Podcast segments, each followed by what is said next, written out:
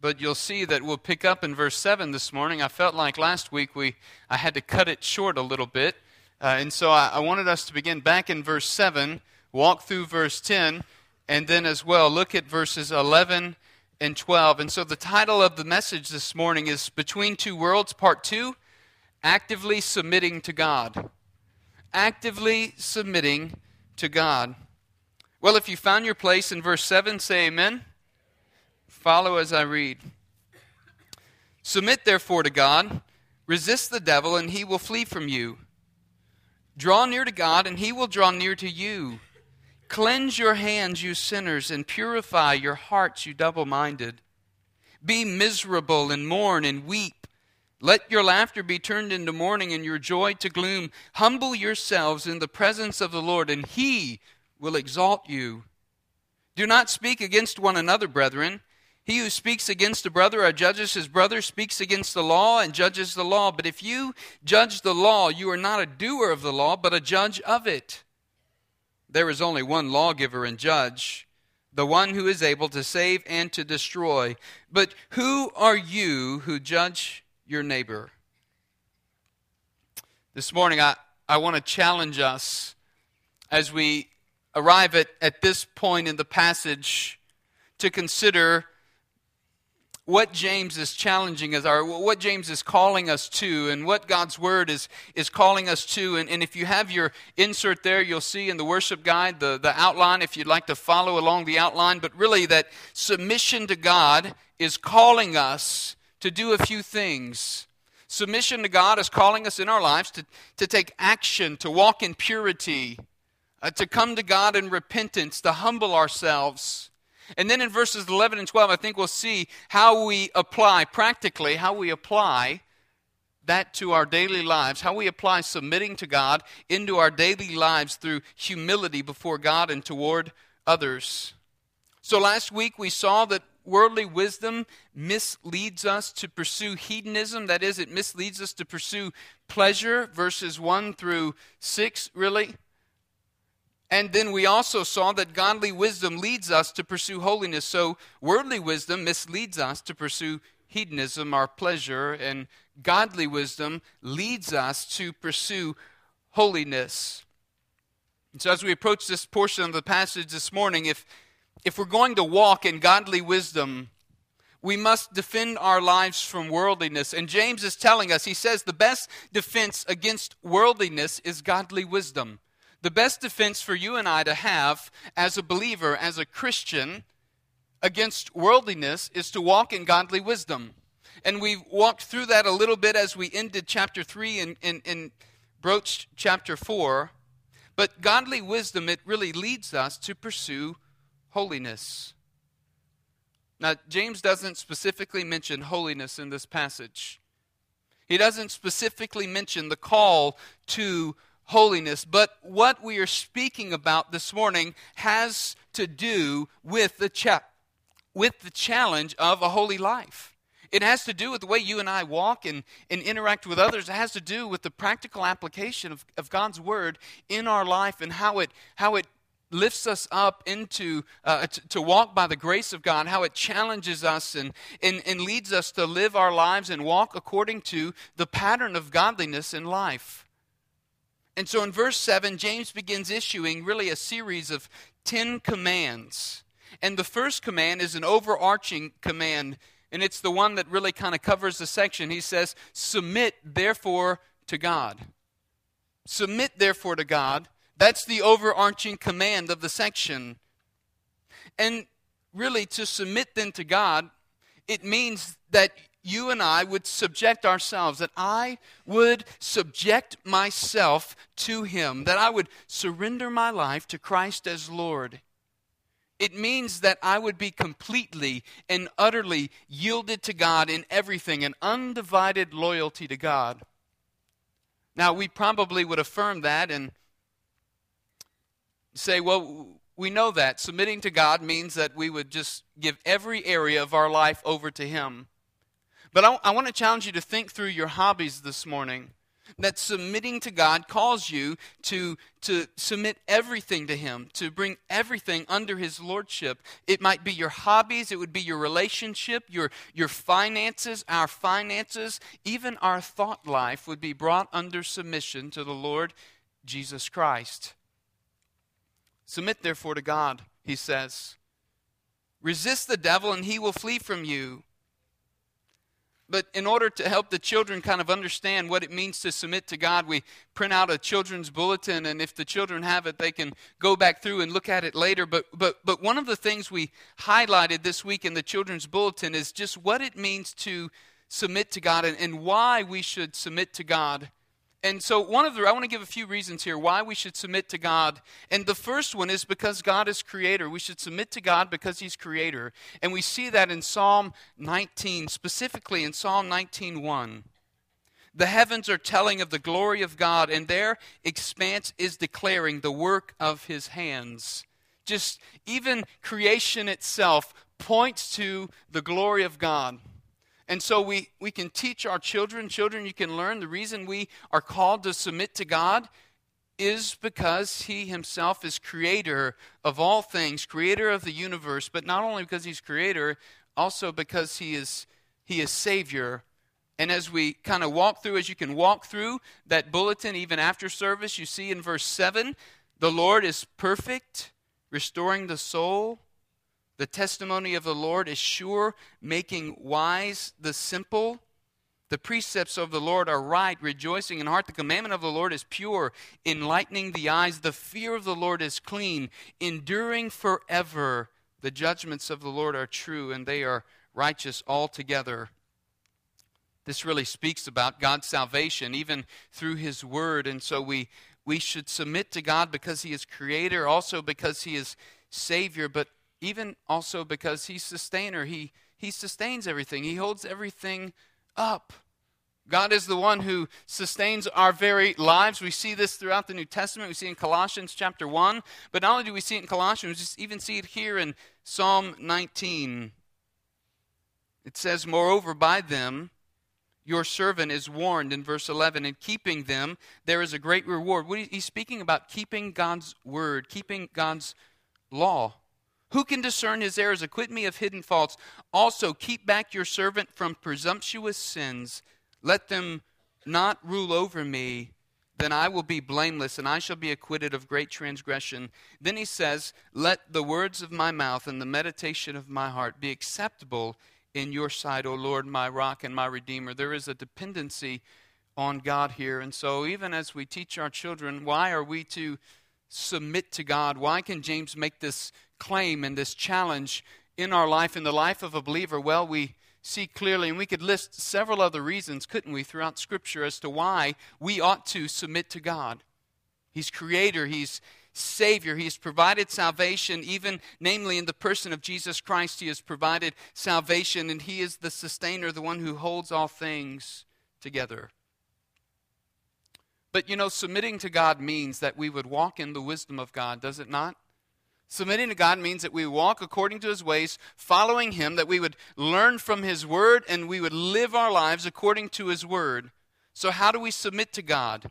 I think James tells us how we are to submit to God. Beginning here in verse 7, he tells us how we are to submit to God. And the first thing he tells us is resist the devil, and he will flee from you. You know, the call to submit to God is not just a call of passivity. It's not one to just have a, have a life of inactivity. But the call to submit to God is a, is a call to action. It's a call to take a step of faith. It's a call to walk according to God's word. It's a call to live our lives for His glory. And so it, it, it calls us to take action. Submission to God calls us to take action. First action, he says, is to resist the devil. And he uses the word resist, which is really the opposite of submit, is it not? When we're called to submit ourselves to God, we put ourselves under his authority, right? We, we, we place ourselves in subjection to him. But when we resist, we wouldn't say that we want to resist God, right? But yet we want to resist the devil. He says, Submit yourselves unto God, resist the devil, or submit therefore to God and resist the devil. That's the opposite of what we do in relation to God. We resist the devil, it's taking action. And James really seems to be indicating here that Satan has somewhat of a hand in the evil impulses that believers battle against. Minimally, he seems to be saying that we should understand that Satan works in tandem with the pleasures that wage war with our members. So think back to chapter 4, verse 1. What is the source of quarrels and conflicts among you? Is not the source your pleasures that wage war in your members?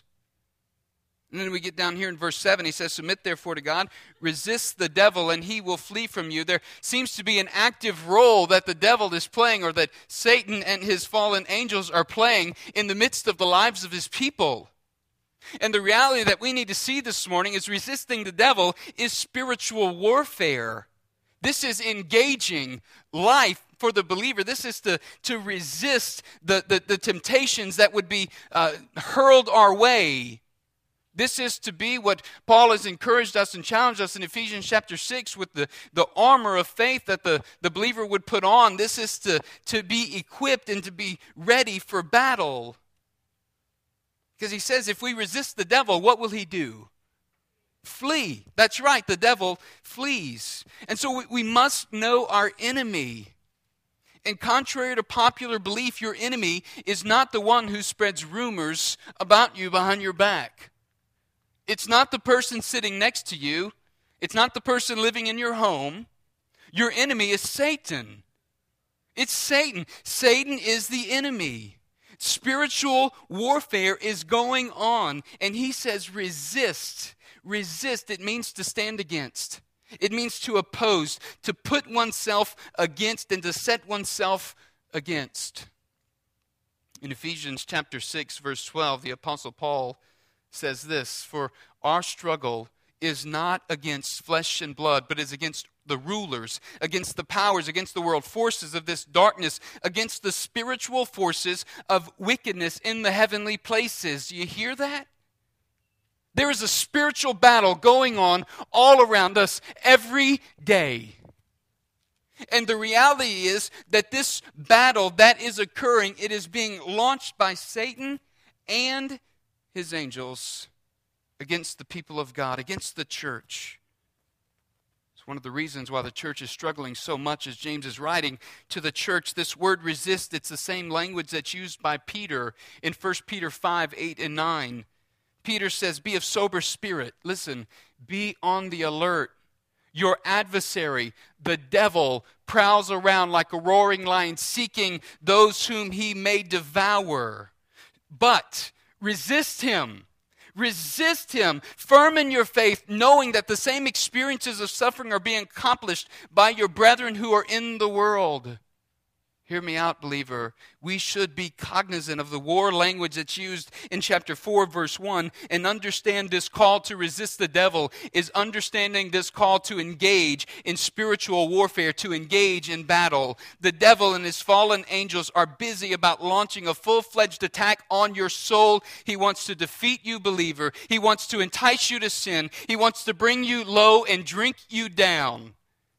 He wants to destroy your life. Think about Revelation 12 9. Let me read it for you. And the great dragon was thrown down, the serpent of old, who is called the devil and Satan, who deceives the whole world. And he was thrown down to the earth, and his angels were thrown down with him. Then I heard a loud voice in heaven saying, Now the salvation and the power and the kingdom of our God and the authority of his Christ have come. For the accuser of our brethren has been thrown down, he who accuses them before God night and day. And they overcame him because of the blood of the Lamb and because of the word of their testimony. And they did not love their life even when faced with death. Think back to the challenge that James issues in chapter 4, verse 4 to the church, you adulteresses. Do you not know that friendship with the world is hostility toward God? Verse 3 You ask and do not receive because you ask with wrong motives, so that you may spend it on your pleasures, upon this hedonistic living. Understand this, church, that the people of God are called to submit their lives to God. We're not called to be a friend of the world in the sense that our loyalty is divided, in the sense that we pursue after the things of the world and not pursue after the things of God. And the promise of Scripture is clear He will flee. Here's how you resist. Ephesians 6:11, right? Put on the full armor of God so that you will be able to stand firm against the schemes of the devil. Verse 13, therefore, take up the full armor of God so that you will be able to resist the devil, uh, resist the evil day. Having done everything to stand firm, stand firm, therefore, having girded your loins with truth, and having put on the breastplate of righteousness, and having shod your feet with the preparation of the gospel of peace, in addition to all, taking up the shield of faith with which you will be able to extinguish the flaming arrows of the evil one and take the helmet of salvation and the sword of the Spirit, which is the Word of God. With all prayer and petition, pray at all times in the Spirit, and with this in view, be on the alert with all perseverance and petition for all the saints. You see, submitting to God means being wholly committed. There is no room for half hearted commitment. We are called, church, people of God, to be hearers and doers of the word. Not just hearers who delude themselves, but those who do the word of God, those who live faithfully according to the word of God. And so the couplet not only resists the devil and he will flee from you, but verse 8 the first part, draw near to God, and He will draw near to you. The command here is draw near to God. The promise is He will draw near to you. James' point here is that resisting the devil will only happen through drawing near to God. It's not enough to stand in opposition to the devil. We must be quick into the haven of God's rest. Proverbs 18:10 The name of the Lord is a strong tower. The righteous man runs into it and is safe. Psalm 61 4 Let me dwell in your tent forever. Let me take refuge under the shelter of your wings. How many of you know that God is a God of refuge and peace? He's an ever present help in a time of trouble. He is the one who beckons us to come unto him. Jesus himself says, Come unto me, all you who are weary and heavy laden, and I will give you rest. Take my yoke upon you and learn from me, for my yoke is easy and my burden is light. The call for the church is to put behind ourselves these scathing remarks that tear down the, the bitter jealousy that we saw in chapter 3, the selfish ambition, the double mindedness that has characterized so many among this congregation or these congregations, the sin of partiality that would shun some while saying to others, You, you come and sit here. James is saying, leave the waywardness of the world and cling. Cling to God in Christ. Cling to Him. And the promise of Scripture is draw near to God, and He will draw near to you. God will not let that promise fall short. If you and I will draw near to Him, submit ourselves to Him, resist the devil, and the devil will flee. Draw near to God, and He will draw near to us. I'm reminded in 1 John 4 4 For he who is in you is greater than he who is in the world. Satan will flee but not only does submission to God call us to take action, submission to God calls us to walk in purity. Submission to God calls us to walk in purity. Look there in verse 8. The next command he gives us is cleanse your hands, you sinners, and purify your hearts, you double minded.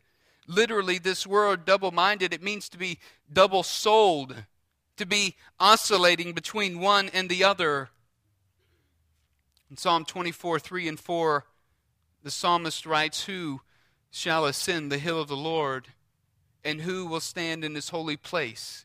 He who has clean hands and a pure heart, who does not lift up his soul to what is false and does not swear deceitfully. The challenge for you and I, believer, is to cleanse our hands, right? To purify our hearts. It's symbolic. Outward cleansing is symbolic of the inward purity in the life of the believer. We are called to walk in purity, following after God. And the double mindedness that he speaks of has already been spoken of by James throughout this epistle. He's challenging the church at their very core that they are, they are divided in heart. And for you and I, what that speaks to us about is are we divided in our loyalty and our service to God? Are we Christians on Sunday and perhaps on Wednesday?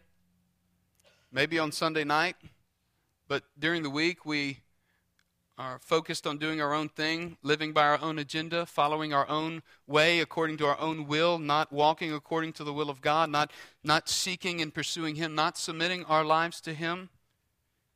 You see, the reality that James knows is that clean hands do good works. Pure hearts remain committed to God and do not align themselves in friendship with the world, as we see in chapter 4, verse 4, that friendship with the world is hostility toward God.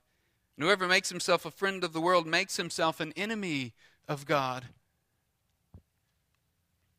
Robert Murray M'Cheyne wrote to Dan Edwards after Dan Edwards had gone through the ordination as a missionary. He said, In great measure, according to the purity and perfections of the instrument, will be the success. It is not great talents God blesses so much as great likeness to Jesus. A holy minister is an awful weapon in the hand of God.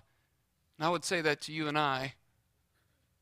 The holy life of the believer is a tremendous tool to be used in the hand of God.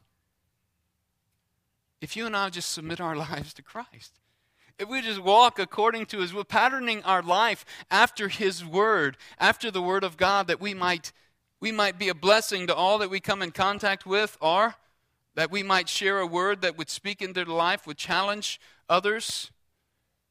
Unfortunately, the ministry that God has called us to, the ministry of reconciliation, ambassadors for Christ, sometimes, sometimes we will speak life to life to some, but death to death to others in the message of the gospel. Jesus told the church of Laodicea, did he not, in Revelation 3 6, that they were lukewarm. And because they were lukewarm, he would spew them out of his mouth. You know, we fool ourselves if we think we can be a people who follow after God and follow after the world. We must be one or the other. In Matthew 6, 4, 6 24, Jesus said, No one can serve two masters. For either he will hate the one and love the other, or he will be devoted to the one and despise the other. You cannot serve God and wealth. So the question is how are we to respond to such commands? Submit to God, taking action, walking in purity. I think submission to God calls us, thirdly, to repentance. Submission to God calls us to repentance. It's kind of become a dirty word these days. We don't like to admit, confess when we have sin in our life. We don't like to admit and confess that we have actually done something wrong and we need to seek out and say, I'm sorry.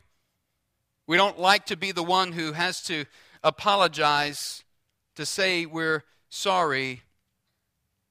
But in verse 9, he uses very strong language Be miserable and mourn and weep. Let your laughter be turned into mourning and your joy to gloom. You know, this really in verse 9 here, it's a call of brokenness before God.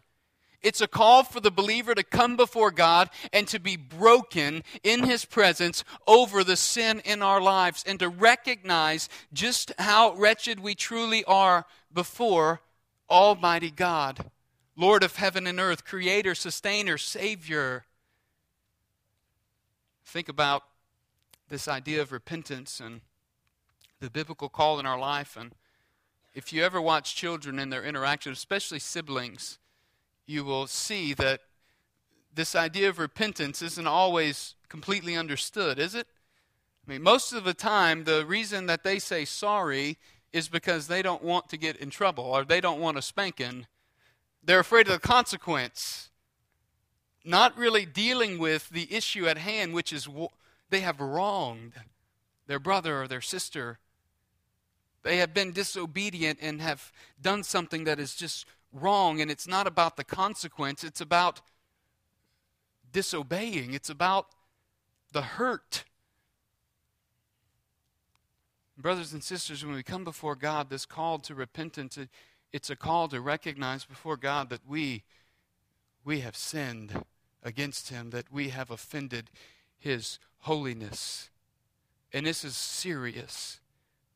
Be miserable it is to recognize that we are wretched, to, to come before God and to understand, to, to see just a glimpse of our unworthiness, like Isaiah the prophet in Isaiah chapter 6. He comes before God and he says, Woe is me! I'm a man of unclean lips. I live among a people of unclean lips. It was recognition of his sin before all sovereign God. Be miserable, he says. Be miserable and mourn. And this idea of mourn, mourning, it is grieving over our sin. It's an internal position of the heart where we would grieve about the sin in our life and, and the, the way that we have offended God's holiness. And then he says, weep. Don't just be wretched or be miserable. Don't just mourn, but also weep. And it is the audible crying, it is the, the vocal shedding of, of tears and wailing, almost like at a funeral. It is realizing our sin before God. My prayer is that personally I come to that place often of realizing my sin before God, that I would walk often daily knowing that my sin that it's only by the grace of God that we can come into his presence. Not not that we would live defeated uh, lives that are, lack joy. That's that's not the point of what James is saying.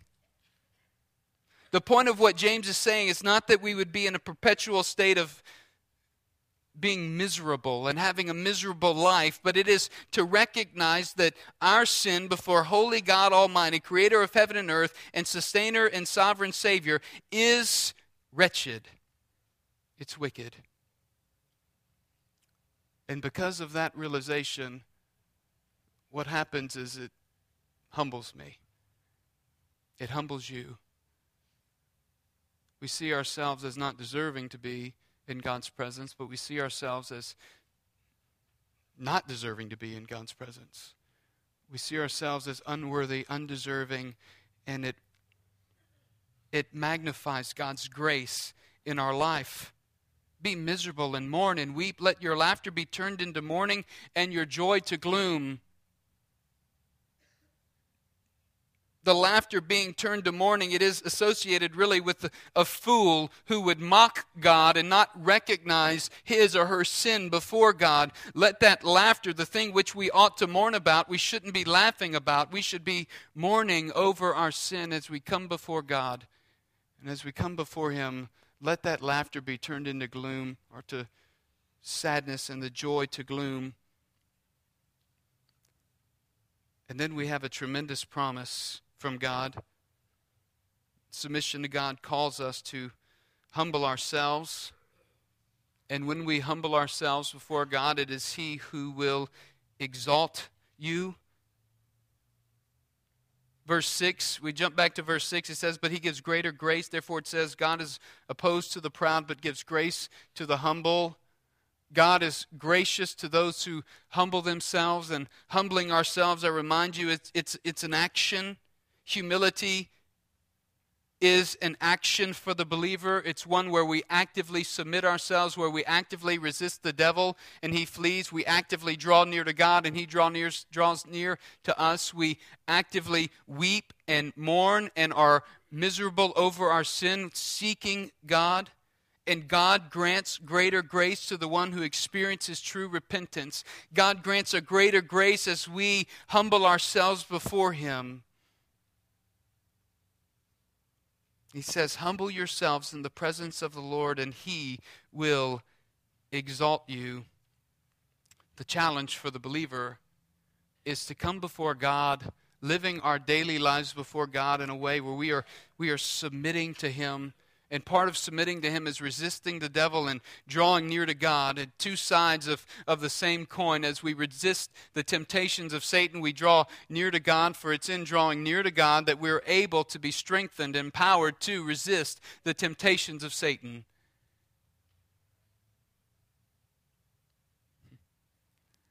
And as we come before the Lord Jesus Christ, actively submitting ourselves to God, we are humbled. And we're not exalting ourselves. It is God who one day will exalt all those who have humbled themselves before Him. You know, humility is not a popular topic today either. Repentance isn't popular, sin isn't popular, humility isn't po- when is the last time that you heard of a business uh, a corporate uh, conference business conference offered on humility right? It's not about humility it's about assertiveness right? It's about really putting yourself out there making the first impression but understand in the kingdom of god. God wants to see his people as humble servants not as prideful children, but as humble children. And the call for the believer is to live a life of humility, submitting ourselves. The very nature of the word submit calls us to be humble people. And so, submission to God calls us to take action, to walk in purity, to, to come before God in repentance, and to humble ourselves. And then, lastly, this morning, I, I want us to see in verses 11 and 12 the application, really, of submission and humility before God and toward others. The application, applying submission and humility before God and toward others. For it all leads up here. He says, Do not speak against one another, brethren. He who speaks against a brother or judges his brother speaks against the law and judges the law. This to speak against, it is to slander to speak evil against someone. And James moves from the command of submitting to God to this practical application of, of the life submitted to Christ. And it's a, a practical fleshing out of really the, the, clean, the, the, the cleanliness uh, uh, of one's life and the purity of one's heart. And it deals with how we approach others and our life toward others. So he says, don't slander don't speak evil of one another. Why? Well, because slander destroys the community. And if we are truly a people who are walking in humility and submitted to God, we are not going to slander one another. The reason is because it's not of God. Slander and disunity is not of God, it's not to be about the people of God. In fact, he says, Do not speak against one another, brethren indicating we're, we're in the same family. We don't slander our family members. We don't slander the body of Christ. And it goes against the royal law that he speaks about back in chapter 2, verse 8, where he says, If, however, you are fulfilling the royal law according to the scripture, you shall love your neighbor as yourself, you are doing well. You see, the body of Christ, it revolves around loving one another, loving my neighbor as I love myself. And to violate the royal law goes much deeper, really, than my speech, doesn't it? It goes much deeper than my speech. That is, to slander a brother, to slander a sister. It reveals my heart. It reveals the depth of, of who I am deep down. It, it reveals that in my heart I'm not truly a, a humble servant of Christ but that I myself have exalted me above others. It, it shows a lack of true humility in my life. What's happening in my heart and your heart when we speak evil against a brother or against a sister? He says, Don't speak against one another. Don't slander one another, brethren. He who speaks against a brother or judges a brother speaks against the law and judges the law. You ever think about this? The same Holy Spirit that dwells in you dwells in me, God's presence in our lives. And when we slander or speak evil against a brother or against a sister, are we not speaking against God Himself? Are we not speaking against the very presence of God in their life? Are we not offending God Himself? Is it not to slander God when we speak of one of His children? When I mar a brother or sister, I'm speaking against the body of Christ.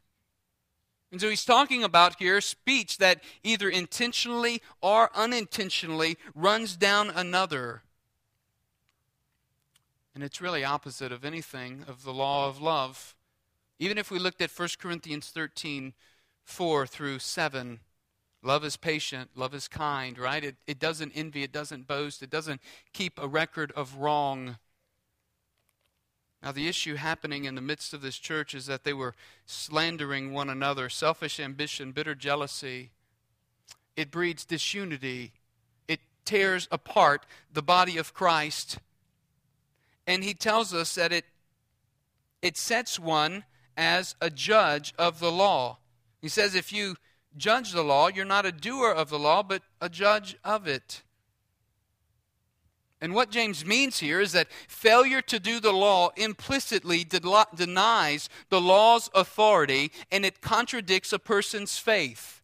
In other words, if I say that I love God, yet I hate my brother, then the love of God is not in me. Right? Church, if we say we love God, yet we hate one another, the love of God then is not in us. But the love of God will be manifested among God's people when we serve one another, not when we slander one another. So, failure to do the law, he says here in verse 11, do not speak against one another. For he who speaks against the law and judges the law, uh, or judges the law, but if you judge the law, you're not a doer of the law, but a judge of it. There is only one lawgiver and judge, the one who is able to save and to destroy. And he says, But who are you to judge your neighbor? I just want to make a clarifying statement here that James is not speaking against discerning and judging when sin is in the body. He's not speaking uh, against maybe what happened in the church of Corinth in 1 Corinthians, where there was uh, sin, gross immoral sin happening in the midst of the body, and they just tolerated. That's not what he's talking about. James is speaking about a critical spirit. He's speaking about judgmentalism that would, uh, that would happen from one believer to another, that would judge a person's motives or that would judge a person's character, that would tear down somebody. And really, what he says here is that when we judge in this way, when we place ourselves in this position and slander another or speak evil against another, that we usurp the authority of God and that we place ourselves as judges over that person. Those who judge their neighbor are placing themselves in the position of God. And this judgmentalism, this critical spirit, is actually what usurps the authority of God. You know, speculation is a close cousin to judgmentalism. There's many times when I've seen, and I'm sure you've seen as well, where a person has a few facts about a specific detail, and then they begin to fill in the blanks in their mind. And before long, this speculation has led to judgmentalism, where a person has built a case against another in their own mind. Do you know what I'm talking about? This happens in our life. And, church, we must be careful not to let this happen. We must be careful to guard against speaking evil of another. He says there's only one lawgiver and judge, that's God Himself. He is able to save, that is, from hell, from death, from condemnation. He is able to destroy, that is, eternally condemn someone to hell. Matthew 10:28 Jesus says, "Do not fear those who kill the body but cannot kill the soul, rather fear him who can destroy both soul and body in hell." And so he asks us this question, who are you to judge your neighbor? What right do you have to eternally condemn or accept someone? And the simple answer to that, church, is none. As believers, James is exhorting us, as a church, James is exhorting us to actively submit ourselves to God, draw near to Him, resist the devil, and he will flee. Come before God, walk in purity, repent, humble ourselves before Him, and as we do, we'll guard our mouth, guard our lips, guard our thoughts. We'll be a people of unity, be a church who walks with the Lord. And so the challenge laid before us this morning is simple. Believer, are you actively submitting your life to God? Are you actively resisting Satan? Are you actively drawing near to God? Are you seeking to walk in purity? Are you repentant over your sin? When was the last time? It's a hard question. When was the last time that you wept over your sin? When was the last time that I wept over my sin? When was the last time that we were just alone before God in His presence and said, God, show me? Just give me a glimpse of my sin before you. Keep me humble. You know, the amazing thing is when we're walking in humility and we recognize our own sin, we're not so worried about the faults of others. You know, we're more concerned with making sure that our lives are in line with Him and that we're living for His glory. I want to challenge you this morning, believer, as you respond to God's word today, to check your heart, ask the Lord give, to give you the grace to be humble, give you the grace to understand, to lift you up, that He would exalt you, that you would not exalt yourself, but that He would exalt you. I'm going to close this in prayer this morning, and maybe there's a specific sin in your life that that is just eating away at you, and you need to repent of that sin before the Lord this morning. I want you to know that you can come and just kneel down on these steps and you can pray before the Lord and repent. Cry out to God. Maybe there's someone that God has laid on your heart this morning that you just need to cry out to God on their behalf. I want to challenge you this morning to deal with the Lord and let the Lord deal with you in your heart. Let us pray. Father, I pray that you would be gracious to us. Lord, that we wouldn't be so devastated by our sin that we would not be able to recover, but Lord, that you would show us before you, show us our, our need for you. Lord, let us come before you in repentant hearts, weeping over our sin, mourning, understanding that we truly don't deserve to be in your presence, but you are so gracious. Thank you, Lord, that you extend your grace and your mercy to us. And I pray this morning, Father, that you would strengthen us to respond to you, to respond to your word, that you would strengthen us, Lord, to walk according to your ways, to walk in your wisdom. And Father, that we would give you all the praise and the honor and glory for what you're doing and continuing to do in our lives. It's in Christ's name we pray. Amen.